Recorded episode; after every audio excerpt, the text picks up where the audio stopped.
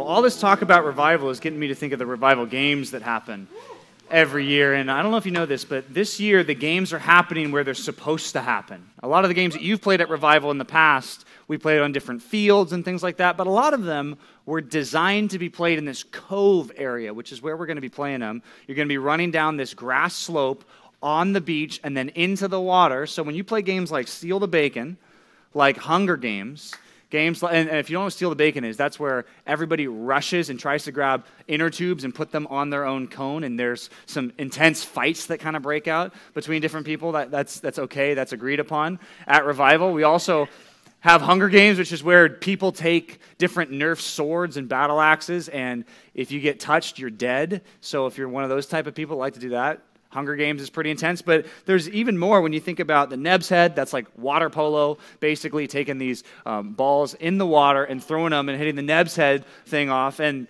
of course, D Day, which was designed at Lake Havasu, which is the game where you're on a boat you jump off the boat, you storm the beach with your flag, and you have to plant your flag on the top of a hill without getting hit by dodgeballs and tennis balls and water balloons and things like that. So um, this is just exciting, it's getting me excited. And I know your leaders have played these games in the past, although some of you haven't.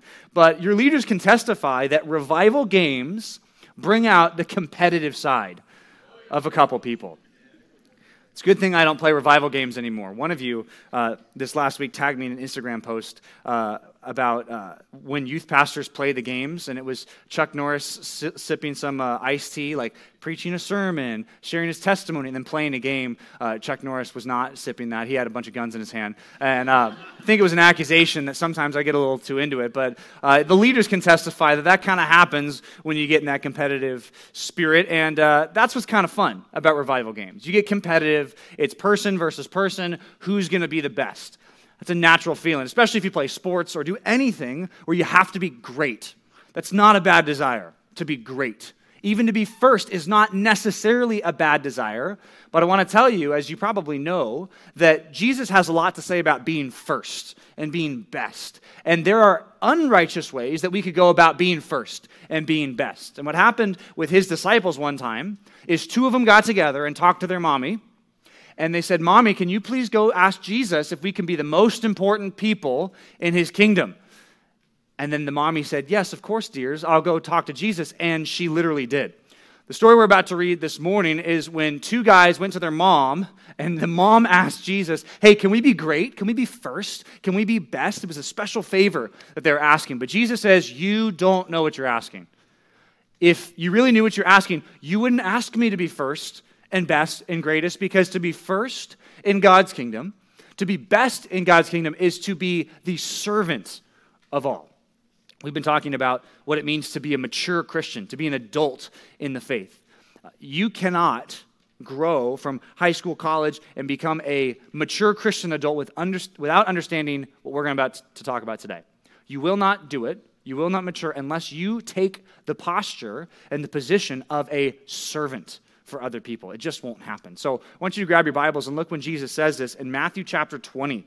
Please, everyone, grab a Bible. Matthew chapter 20. If you don't have a Bible, we got some Bibles on the back table. You can grab it now. Now's a good time. As we turn there, I said that these two men asked their mom a question Hey, can you ask Jesus if we can be first? Now, this comes after Matthew 19, where Jesus has this conversation with the disciples and says, You don't even realize something. Because you left everything to follow me, you guys are going to be the greatest and the best in the kingdom of God. So they had just heard this promise from Jesus that they would have great rewards in heaven for being the initial disciples of Jesus. So it's not a crazy thing that they're asking, but it is kind of a selfish thing that they're asking. In fact, verse 24, the verse before we're looking at, it says, When the 10, the other 10 disciples, heard that they asked for this, they were indignant at the two brothers. They were super mad. I cannot believe you went to Jesus and asked him for a special favor like that. That was wrong. The disciples were mad about this. And then Jesus, sensing that there was conflict with his group of disciples, in verse 25 says this. Look what it says. Jesus called them together, said, Hey, you two and you 10, come here. I know you're bickering about each other. I know you're talking behind your back. Get over here, and we need to have a conversation. He said to them, You know that the rulers of the Gentiles lord it over them Okay? The word Lord we don't usually use like this, but now that's like in a verb tense, right? Like taking your power and subjugating people. Or the idea is powerful people and important people gain from the people that are under them, so to speak. Whether you're famous, whether you're a powerful person in business or in government, most people, what they do is they take their power and then they get something out of the people that are under them, so to speak, even famous people. You get something, you get money, you get endorsement deals out of the people that are under you, so to speak. Okay? And that's what Jesus is saying. That's just how the world is. But he says, It shall not be so among you, verse 26. But who would ever be, who would ever, but whoever would be great among you must be your servant. And whoever would be first among you would be your slave. So he says, I don't understand why you would ask this because it's such a hard thing that you're asking. If you only knew. And Jesus is going to explain something about how he is first and best by what he did. Look what he says in verse 28. He says, Make yourself a servant, make yourself even a slave, even as the Son of Man came not to be served, but to serve, and to give his life as a ransom for many. He says, Look what I'm about to do. I'm going to show you and everyone in the whole world that I'm first and greatest and best because I am going to be your servant. There's two words in this text servant and slave. And I like that our Bibles have those as different things because sometimes people translate the same. Those are two different words. Okay? Servant is the word diakonos in Greek, which means a, a minister. Or, and when you think minister, you think of like a guy with a, a big black robe. Okay? That's not what a minister is. A minister is a waiter, someone who serves tables, someone who goes around and says, Would you like a Diet Coke with that? Um, can I clean your plate? Are you done eating? That's what a diakonos was, a, a servant. Okay? A, a, slave is a different word, the word doulos. A slave is someone who's owned, right? A slave is someone who cannot be free in any sense from their master because they're owned, they are the property of whoever their lord or master or manager is. Which, by the way, when you hear the word Lord, we often just treat it like such a spiritual word, we're not thinking about what it means. If you're the Lord, who talks to the Lord? Well, slaves. If you recognize Jesus as your Lord, what you're saying is, I am Jesus' slave. That's something we often miss in translation as we just breeze past these words, but it's important for us to realize that. He's saying this if you want to be great, if you want to be first, here's what you need to do make yourself the slave of all.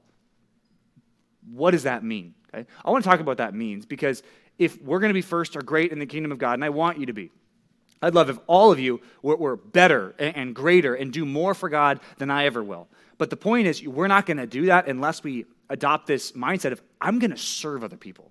That's what greatness looks like. It looks like putting other people before myself. It looks like inviting people into my friend circle, even though that might be uncomfortable for me. I'm putting them first and bringing them in. Getting out of our comfort zone, doing things that, that, that are awkward or hard, but they're good for other people. That's what it looks like to be the servant. So if you want to step up, if you want to be an adult, here's what you need to do you need to step down. That's what Jesus is saying. You step up by stepping down.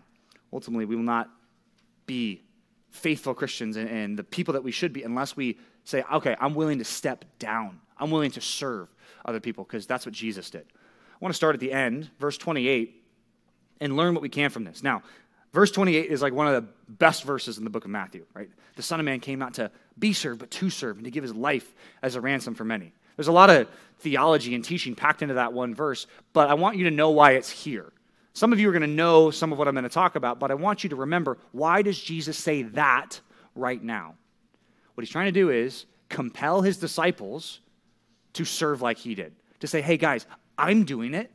I'm better than you, is what Jesus says, and I'm serving you more than any of you are going to serve anyone else. So if I do that, is Jesus saying, then that's what we need to do too. That's what you need to do too. So, point number one, I'd love for you to write this down. I want you to feel compelled to serve by Jesus. When you see what Jesus does, I want you to feel compelled. I'd love for you to write that down on that worksheet or a notebook or whatever you got. Feel compelled to serve by Jesus. That's what he's getting at. This language of serve and to give his life as a ransom for many, uh, he's quoting the Old Testament here. He's alluding to the Old Testament.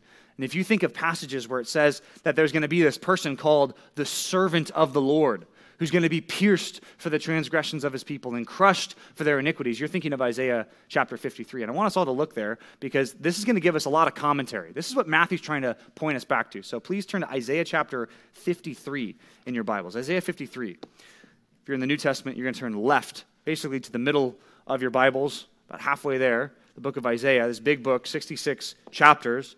This prophet Isaiah, 700 years before Jesus was around, was commissioned by God to speak and to write.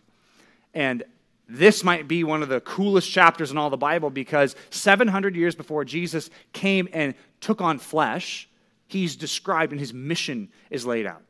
Jesus in Matthew 20 is just saying, Hey, I am the guy that's talked about in Isaiah 53. If you're at the beginning of the chapter, jump up a little bit. Look at Isaiah 52 13.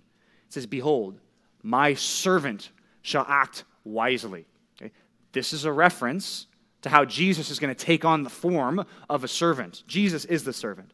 He shall be high and lifted up, and he shall be exalted.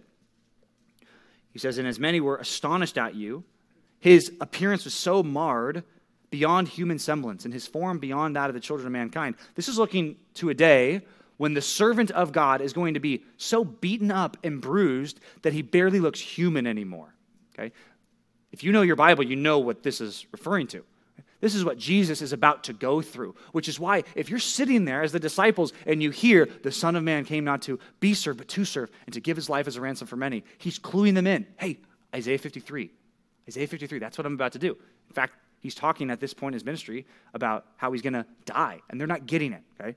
Back to Isaiah 53, look at verse 1. It says, Who has believed what he's heard from us? And to whom has the arm of the Lord been revealed? Who knew the truth? Is the question. It says, For he grew up like a young plant, like a root out of dry ground. He had no form or majesty that we should look on him, or no beauty that we should desire him. He was not born in Jerusalem. He was born as a king, but yeah, it didn't look like it at the time. He was born of an unmarried 14 year old girl, is what the Son of Man was born at, from. Like, okay, that's interesting. That's not exactly the most glamorous place to come into the world. But it says he was despised, verse 3, and rejected by men, a man of sorrows and acquainted with grief. As one from whom men hide their faces, he was despised, and we esteemed him not. What that's saying is, Jesus is so important, but when he came to earth, people did not recognize him as so important. Even today, Jesus is the Lord, he is the master, but most people in our world today will laugh at you if you think that Jesus is your Lord. They'll be like, Are you kidding me? That, that, oh, yeah, I mean, he was a good, maybe a prophet, maybe a teacher, maybe some good moral uh, instructor or guru, but he's not like, you mean you're like doing in your life what you think he wants you to do? That's silly. That's ridiculous. Okay? That's what the people thought back then, too. That's what Isaiah promised 700 years before he came. Look at verse 4. It says, Surely he, the servant of the Lord, has borne our griefs and carried our sorrows. That's a word picture. The idea is it's like imagine you have a backpack and you fill it with every big textbook that you pay way too much at school to rent and then give it back. You fill your backpack with that and you're carrying it around. That's the word picture. It's like Jesus took your sins and your sorrows, he put them in his backpack, and he carried them. That's what a servant does. That's what Jesus did. It says, Yet even when he was doing that, the world that he inhabited esteemed him stricken. They said, You're just getting punished by God. You must be a bad person. Like Job's friends, if you've been reading the daily Bible reading, saying, You must have just done something bad. That's why you're going through all this. You're just a criminal of some kind. Smitten by God and afflicted. Verse number five. But that's not the truth. He was pierced for our transgressions, he was crushed for our iniquities. Upon him was the chastisement, the punishment, the discipline that brought us peace. And with his wounds, we are healed. If this is new information to you, that might sound odd because we grew up in a culture that has nothing to do with sacrifices, and that all seems weird and pagan and occult. But the Bible is very clear that our sin, when we break God's rules, when we don't live up to his high standard, what that deserves from us or whoever commits that sin is death. Romans 3 says the wages of sin is death. Right, Romans 6 23 says the wages of sin is death, but the free gift of God is eternal life in Jesus Christ. That's what we're here for. That's what church is all about. It's all about this that Jesus came to solve our biggest problem. And that's what our church is about, and that's what this ministry is about. That everyone would understand that we're sinners, that we're in need of God's grace, and that God did something about our biggest problem. And He calls us to respond to that and be Christians and repent from our sins and trust in Him. That's what He's referring to here. Verse 5 says, With His wounds we're healed. Verse 6 says, All we like sheep have gone astray. We've turned everyone to his own way, and the Lord has laid on him the iniquity of us all. This is likely, people try to debate who's talking here. Um, it seems like a group of people who are saved looking back at what Jesus did. So as Isaiah writes this and speaks from God, it's like, who is he speaking as? What's the character he's speaking as? He's speaking as this group of Jewish people who are saved in the future who look back and say, but we rejected him back then. Our ancestors did not follow what Jesus says. We rejected him. Look at verse 7. It says, But he was oppressed and afflicted, yet he opened not his mouth. Like a lamb that is led to the slaughter, like a sheep that before its shearers is silent, he opened not his mouth. When Jesus died, he didn't fight. He didn't say, No, no, no, you'll never take me alive. No, he willingly went and died for you. By oppression and judgment, he was taken away. And as for his generation, who considered that he was cut off from the land of the living and stricken for the pe- transgression of my people. It's like at the time, who was thinking, I know why this guy's dying? He's dying for the sins of his people. Like even his followers had trouble understanding that at the time. Verse 9 says, And he made his and they made his grave with the wicked and with a rich man in his death, although he had done no violence and there was no deceit in his mouth. So interesting. Two promises are built in right there. It says, first of all, he died with wicked people. Remember where Jesus died, when he gave his last breath, he was being crucified between two criminals that had committed capital offenses. And a rich man in his death, the, the guy who said, I'll, I'll let Jesus be buried in my tomb, was a rich guy named Joseph of Arimathea. Verse 10 says, Yet it was the will of the Lord to crush him. And he has put him to grief. When his soul makes an offering for guilt, he shall see his offspring and prolong his days, and the will of the Lord shall prosper in his hand. That means Jesus, when he did that, he's not going to stay dead. He's going to see the people that benefit from what he did. In fact, verse 11 says, Out of the anguish of his soul he shall see and be satisfied. And by his knowledge shall the righteous one, my servant, make many to be accounted righteous. That is the entire story of the Bible, right there. That unrighteous people will be accounted as righteous. That's what Jesus did. That's what he's talking about in Matthew 20, 28. He says in verse 12, Therefore I will divide a portion with the many. The word many, weird. Why does Jesus in Matthew 20, 28 say he died for the sins of the many? Who is the many? Verse 12, the many. That's why this is another reference back to Isaiah 53. Who are the many? Well, the people who trust in, in Jesus, the people who look back and say, He is my Savior. It says, Because he poured out his soul to death and was numbered with the transgressors, yet he bore the sins of many, the many, same group, and makes intercession for the transgressors. That means he stands between you and God. Although you're a transgressor, although I'm a transgressor and I've broken God's laws, Jesus stands between and says, I'm covering that guy's sin. God, don't punish him because of what I did. I, I stood in between you, God, and John. That's what he says. He says that about you if you trust in him. That is what Matthew 20, 28 is all about. The Son of Man came to give his life as a ransom the word ransom is the, the word for payment. It's like if you're a slave and someone frees you, they're giving a payment to like free you from that slavery. This is what we're, we're talking about here. Jesus, in his life and death, did something to give a payment, a ransom, to save you from your sins. And you might say, well, what does this have to do with service? It has everything to do with service. What does this have to do with me stepping up to step down? Like, what does that look like? Well, remember why Jesus said this. He says, Look what I did for you. What are you going to do for me? What are you going to do for the people that I've called you to love? In fact, that's what Jesus says in, in uh, John chapter 13. If you know that story, uh, John 13, Jesus washes the disciples' feet, which was a gross task. It's a disgusting thing that only the, the lowest servants and slaves did. Mostly, it wasn't even servants who did it, it was people who were owned. The slaves did that. But Jesus, like, takes that position on himself, washes these disciples' feet, gets back up, and he says, Do you know what I just did to you?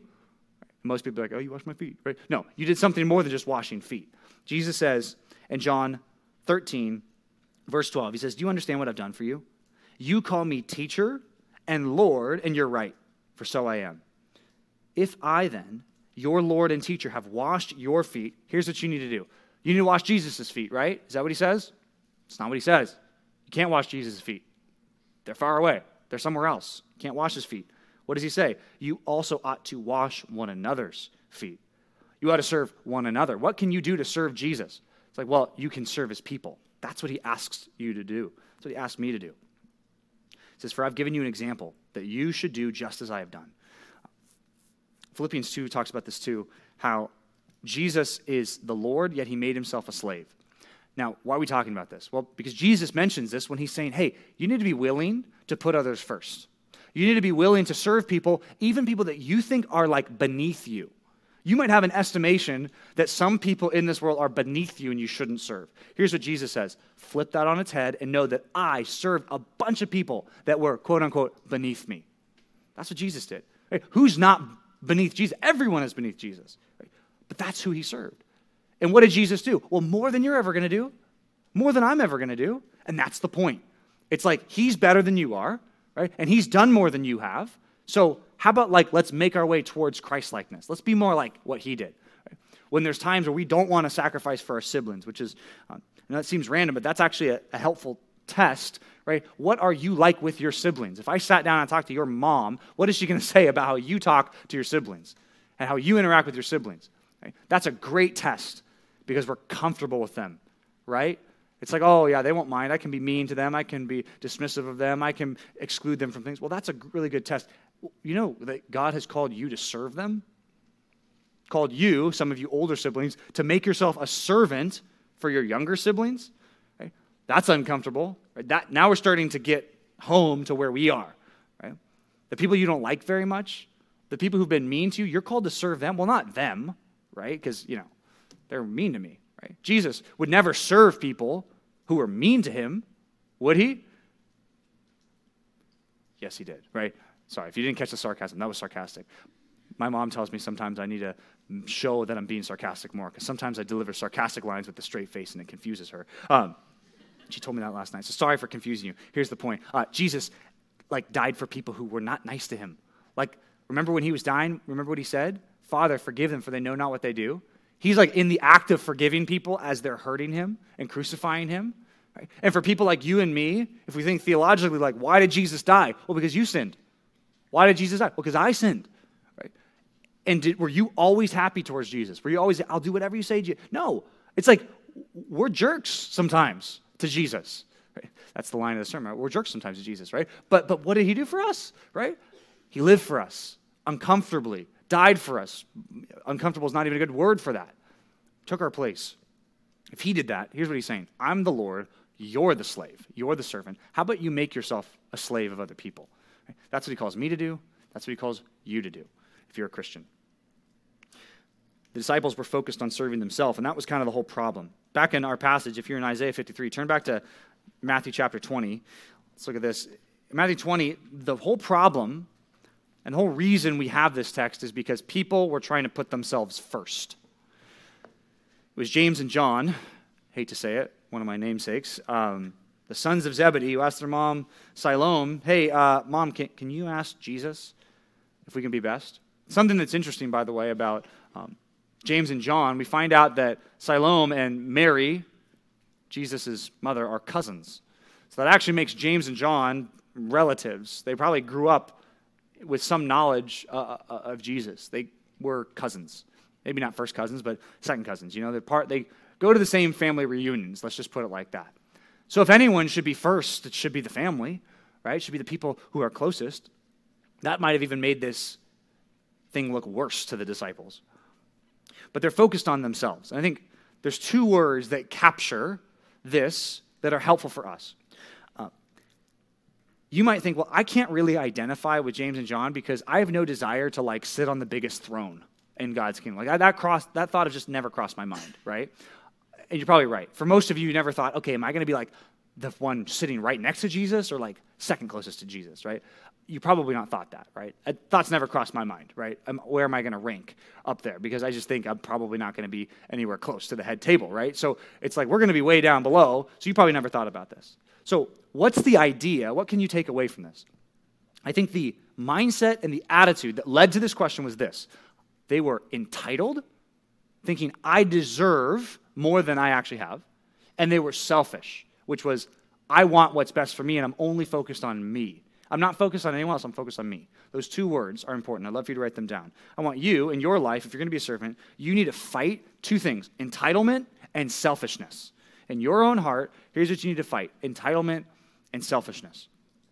I want you to know that it's going to be really hard in the world that you live in because the world that you live in is trying to tell you you should be entitled, that you should think better things about yourself. I looked up, this is kind of torturous, but I picked my favorites. I looked up a bunch of self love sayings that like people post on Pinterest.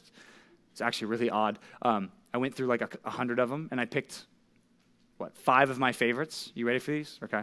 Five of my favorite self love sayings that the world tries to scream at you. And, and here's the funny thing you might say, oh, pff, I don't believe that, right? Some of you might think some of these things are true. And I just want to tell you, disclaimer, what I'm about to say is bad, okay? These five quotes are really bad. So don't think, oh, yeah, you know, he's got a good point there. I should love myself more. No, okay. Um, I'm saying these are bad. Did you understand that? Okay. Now that I've given the heresy label, here we go. Okay. Here's five of my favorite.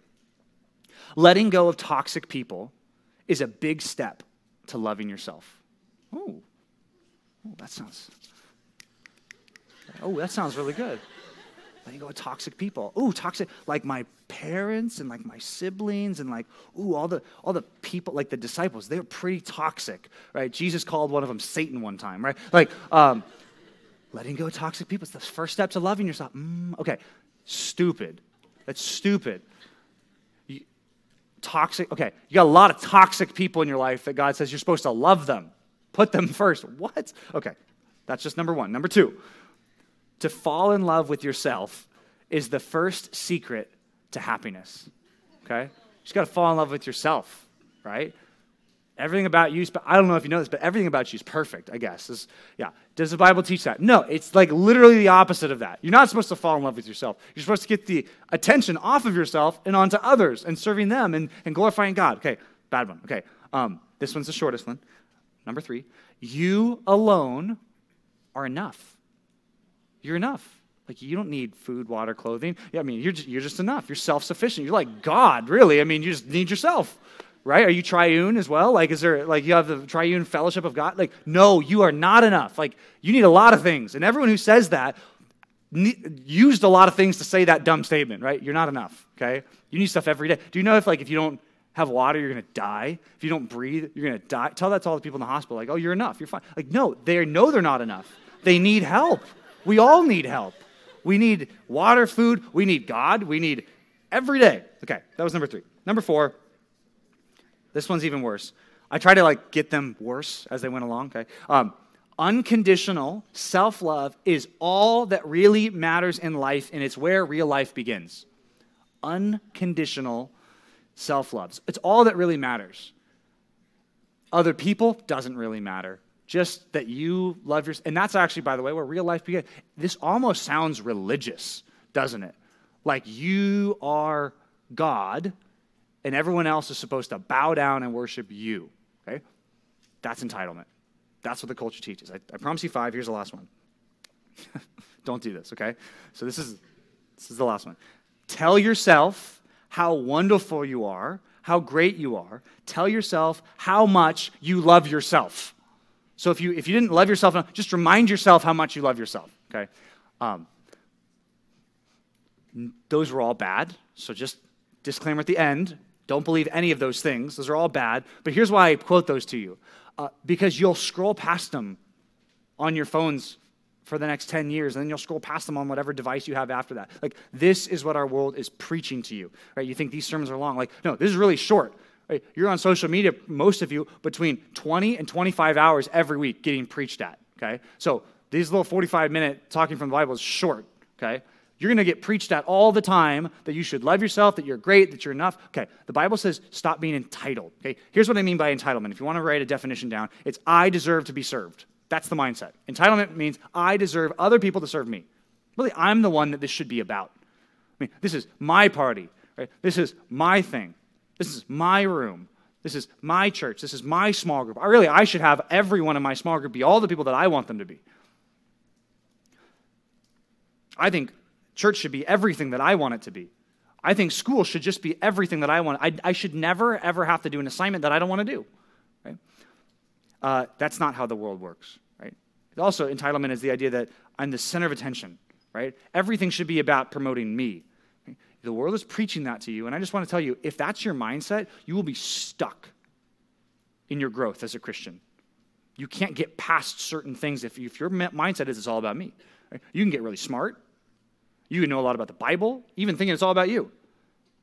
But here's what 1 Corinthians says love builds up while knowledge can puff up. Right? The more knowledge you have of God's word should actually lead you to love more. Others focused, not yourself focused. Here's what Jesus says in Luke 17. I want you to write this down. Luke 17, 7 to 10. He tells a story.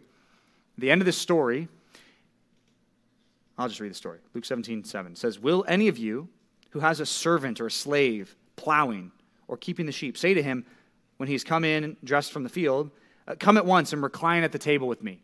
The idea is like, no, no, you're the waiter. You're not going to sit down and eat with me. You're just the one serving the table. Says, Will he not rather say, Prepare supper for me and dress properly and serve me while I eat and drink, and afterwards then you can eat and drink? Does he thank the servant because he did what he was commanded? Right? The idea is if you've got a servant, like you can tell your servant what to do, and you can thank them, but like if they do just the, the bottom line what they're commanded, a slave doesn't need praise for that. That's what they're supposed to do. That's their job. Verse 10 says, So also, when you have done all that you were commanded by God, here's your mindset. Here's what you should think We are unworthy slaves. We've only done what's our duty. That's the mindset Jesus is pushing us towards. And you might say that sounds really oppressive or maybe even abusive. Okay, here's why it's not. Because you will always, if you don't correct yourself, you'll always tend towards entitlement. You'll always tend towards selfishness. And Jesus is trying to pull you back from that and say, no, no, think like this. When you do something amazing and impressive and you want everyone to clap for you and say, wow, how amazing, think this I'm, I'm just a slave of God. I've just done what I should do. I just love my sibling. It's, that's, I mean, it's hard, but that's what I should do. Oh, I've just served something at the church. I've just done something with some younger people. I've just helped the kids at Camp Compass. I've, I've just really just done what I should do. I'm a slave of God. Praise is fine, but like I, it's, I, it's not what I'm desiring. Entitlement. The other thing is selfishness, okay? That's a little bit different than entitlement. And here's what I mean by selfishness selfishness is I am only considering myself, I'm only thinking about me. Entitlement says that I should be the one that the whole world is oriented towards helping. That's entitlement. Selfishness is a little different. Selfishness, you can be not so entitled, but you can still be selfish if you're thinking about yourself all the time. Right?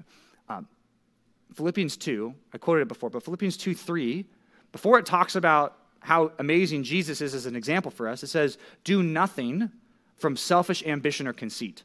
Don't do anything out of your pride, out of trying to build your, your, your ego. It says, Don't do anything from that. It says, But in humility, Count others more significant than yourself. Let each one of you look not only to his own interests, but also to the interests of others. Right? Here's how the world will counter that, right? If you don't love yourself first, nobody else will love you, okay? It's a lie. It's a lie. Jesus loves you. Boom, done. Argument over, okay? Um, what is selfishness like? It just means I'm just thinking about me. And I want to challenge you. Some of you think that you're very mature and you're godly, and some of you are, but I want you especially to be challenged with this. How often are you just thinking about yourself? How often do you put yourself in the shoes, so to speak, of someone else and think, I wonder how they feel about this? I wonder how they're going to take this conversation. I wonder how they're going to feel if I exclude them from this. Mm, I, should, I should really include them, or I should really be kind about that. Right? We have a hard time sometimes, the world can use this word, uh, empathizing, getting in the shoes of someone else. That's what Jesus is calling us to do. Think about them and how they feel about something or what they think about something. Don't just constantly think about yourself. Because here's the thing naturally, you're going to do that, right? Even if you're a, a depressed person? I know this is a little controversial, but even if you're a depressed person and you've experienced some self hate, do you understand that even when you do that, you're self focused? Like if you would stop and just like go outside and serve someone and mow someone's lawn, you wouldn't feel so bad about yourself anymore because you'd not be focused on yourself anymore. You'd serve someone else. Right? Sometimes we're stuck in this mindset, and it's a lie from the world that all we need to do is self focus, do better, and then, then we'll just love ourselves. Well, the problem is, the more self focused you are, you know what you start to realize? You're not that great, right? Um, sorry, I whispered that. We're, not that great, right? If all I did all day was focus on myself, I'd probably go and cry in a corner, right? I'd be so disappointed, right? God calls us not to be entitled or selfish. There's such a thing as selfish service, by the way. And that's the reason I give entitlement and service, because you could come to church, you could do the, the godly thing, and you could do it all for the wrong reason. Okay? I want to address that before we move to point three, because Jesus says in Luke 14, he says, if you're going to throw a banquet, you're going to have a party, invite the people that will never invite you back. Invite people who have nothing to give. And the idea there was he's telling these people if you're rich and you have a lot of stuff and you have a big house, invite people who don't have a place to stay. Why does he say that? Because if you don't get paid back by them, remember who's going to pay you back? God's going to pay you back. And that's a better person to be paid back by. Right? In that culture, there was this um, quid pro quo stuff that always happened, right? I'll invite you to my banquet. I'll give you big gifts for your kid's wedding because I know at my kid's wedding, we'll get big gifts, lots of camels, lots of things like that, right? It was that exchange. Like if I'm hospitable and I'm, I'm good, then everyone will take care of me. And when it's my birthday, I'll have a bunch of gifts. So that's why I'm going to give some big gifts. We got to be careful because sometimes you and I can fall into that mindset too. I'm going to serve at church because you know what? Then everyone's going to see I'm serving at church. Right? Oh, I'll invite that person. I'll evangelize them. Oh, you know why? Because everyone will see that I'm doing it. Jesus warned about that in Matthew 6. If you practice your righteousness simply to be seen by other people and to be praised by them, Jesus says, that's your only reward then. I won't reward you, Jesus says. Making yourself a servant is the core of this. Basically, it's all getting back to this in Matthew 20. Point number three, I'd love for you to write this down. I want you to invest your life in serving others. I want you to invest your whole life in serving others. The reason I say your life, I could use some other words, but the reason I want to say your life is because stats are, for most of you, you're, you're near the beginning of your life. Some of you are not. Some of you might be near the end, but most of you statistically are near the beginning of your life, which means God will most likely give a group like this a lot of time. Could have used the word youth. Invest your youth in serving others as well, because that's what's very countercultural. Here's what even some of the Christian people say you know what? Spend your youth on you wait till your youth is over, and then you can start to spend it on other people. You should wait to serve, I mean, at least until you're done with college and you've traveled the world and you've done everything you want to do. That, you should wait at least until then. Some of you might have some amazing opportunities to do things like that, and I'm not saying it's bad. What I'm saying is, if you think I'm going to wait to serve until I'm past my youth or past high school or past college, can I tell you a secret? You're probably never going to do it unless something radically changes about you. Some of us think, well, I'm too busy to serve. I've got too many things going on, right? And a lot of you are busy, right? Start somewhere. It doesn't have to be a formal post. It doesn't have to be like you coming to be an LIT for Awana. Eh, that's great if you do, or serving with the kids on the weekend. That's a great place to start. But if you can't start there, start with something, because what you need to do is start building the habit of serving, because if you don't build the habit of serving, you won't later on.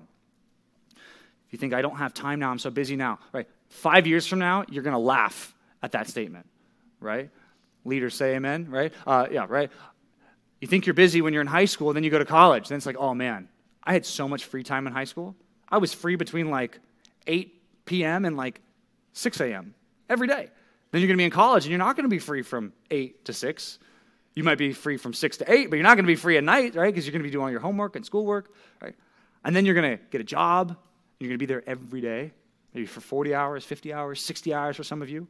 Some of you are going to be nurses and firefighters, and you're going to be pulling these day long shifts and night long shifts. And you're going to be like, wow, remember when I had all that free time back when I was in high school? I really should have served back then. And that's kind of what I'm trying to get at with you. Um, I don't want you to regret not serving earlier in your life. Jesus told a story about regret and about serving and about investing in Matthew 25. You can write it down. You don't have to turn there. We don't have time. But Matthew 25, it's the parable of the talents what this was was Jesus telling a story. Says, imagine that a master, a lord, gave his servants and slaves different amounts of money, and they were supposed to spend a, a long period of time investing that money. And then they want to get a return for the master because that's why the master gave it to them. Okay? So their whole purpose in life is what? Well, it's to grow the master's investment, to take what was invested in them and to grow it. Two of them do, one of them doesn't. One of them takes it and buries it in the ground. Two of them take the money that they were given and they invest it. They buy real estate or they buy whatever they bought and they flipped you know, cars or houses or whatever they did, and they got a lot of money back in return. They doubled their money. And in the story, Jesus says, The master will say to those servants, Well done, good and faithful servant. You have been faithful over a little, I will set you over much. You might feel like I only have been given this much time or this much space to serve. Well, here's what Jesus says do a really, really good job, in whatever you have, and guess what's going to happen next? He's going to give you more responsibility, He's going to give you more things for you to be faithful in, and He expects you to continue to grow as a Christian. I'm really starting to feel this now that I'm a dad, but like, it's the weirdest thing in the world that God gives parents, like people. Like, there's a person, you're supposed to, like, oh man, like, you know, being a junior high leader did not prepare me for that, right? Uh, like a baby, a whole person. I'm really starting to feel it, right? So I'm at the stage of my life where in five years I'm going to laugh and think, oh, John, you, you were all the time in the world back when you were doing high school at True North. I mean, you weren't even busy back then, right? But it's interesting, right? Because uh, when you're invested and you have a lot, it's like, okay, I see my, my goal and my task. I better make the most of this investment, right? I mean, I was faithful in little. God is now giving me um, this baby. It's like, oh, baby, that's a lot. And now we got another baby, and it's like, okay, this is okay, too much. Like, let's let's, slow down real quick. God, let's let's have two kids can be enough for a little bit, um, uh, just for yeah, a little while. Um, and like now I can kind of see like, okay, my job for these two like little babies is to um, raise them in the fear and admonition of the Lord, um, to love them, to serve them, to be a good example to them, right? It's very tangible for me in that way, right? Um, and for you, I'm just asking you, can you find something to say, this is going to be my task, this is going to be my job, right, for God? At this stage of my life, it might look like uh, putting the donuts out, it might look like uh, serving in the church, it might look like writing cards to encourage people, it might look like you being a really good friend, it might look like you being a good person who does outreach, who brings people who are not in the center of the friend group to the middle of the friend group. Right? It can look like a lot of things that are sacrifice. But the point is, in all of it, you might end up at the end feeling like this, like Paul said in 2 Corinthians 12 15. You might feel spent. Okay? Paul said in that passage, 2 Corinthians 12 15, I will most gladly spend and be spent for your souls. Um, the more you love people and the more you do this, the better you're going to get at that, and the more willing you're going to be to serve other people. Which is why I'm saying use your youth, use your high school years to invest right now. It won't get easier in the future. Start now, it's going to be better. It reminds me of uh, retirement. Now I got this baby, I got to think about you know, saving for retirement. I started that like a couple years ago, um, saving for retirement. And uh, they say some things, right? Dave Financial could probably help you a little bit better than I could, but they say some things about saving for retirement. It's always better to save earlier, right? The earlier you can save, the better.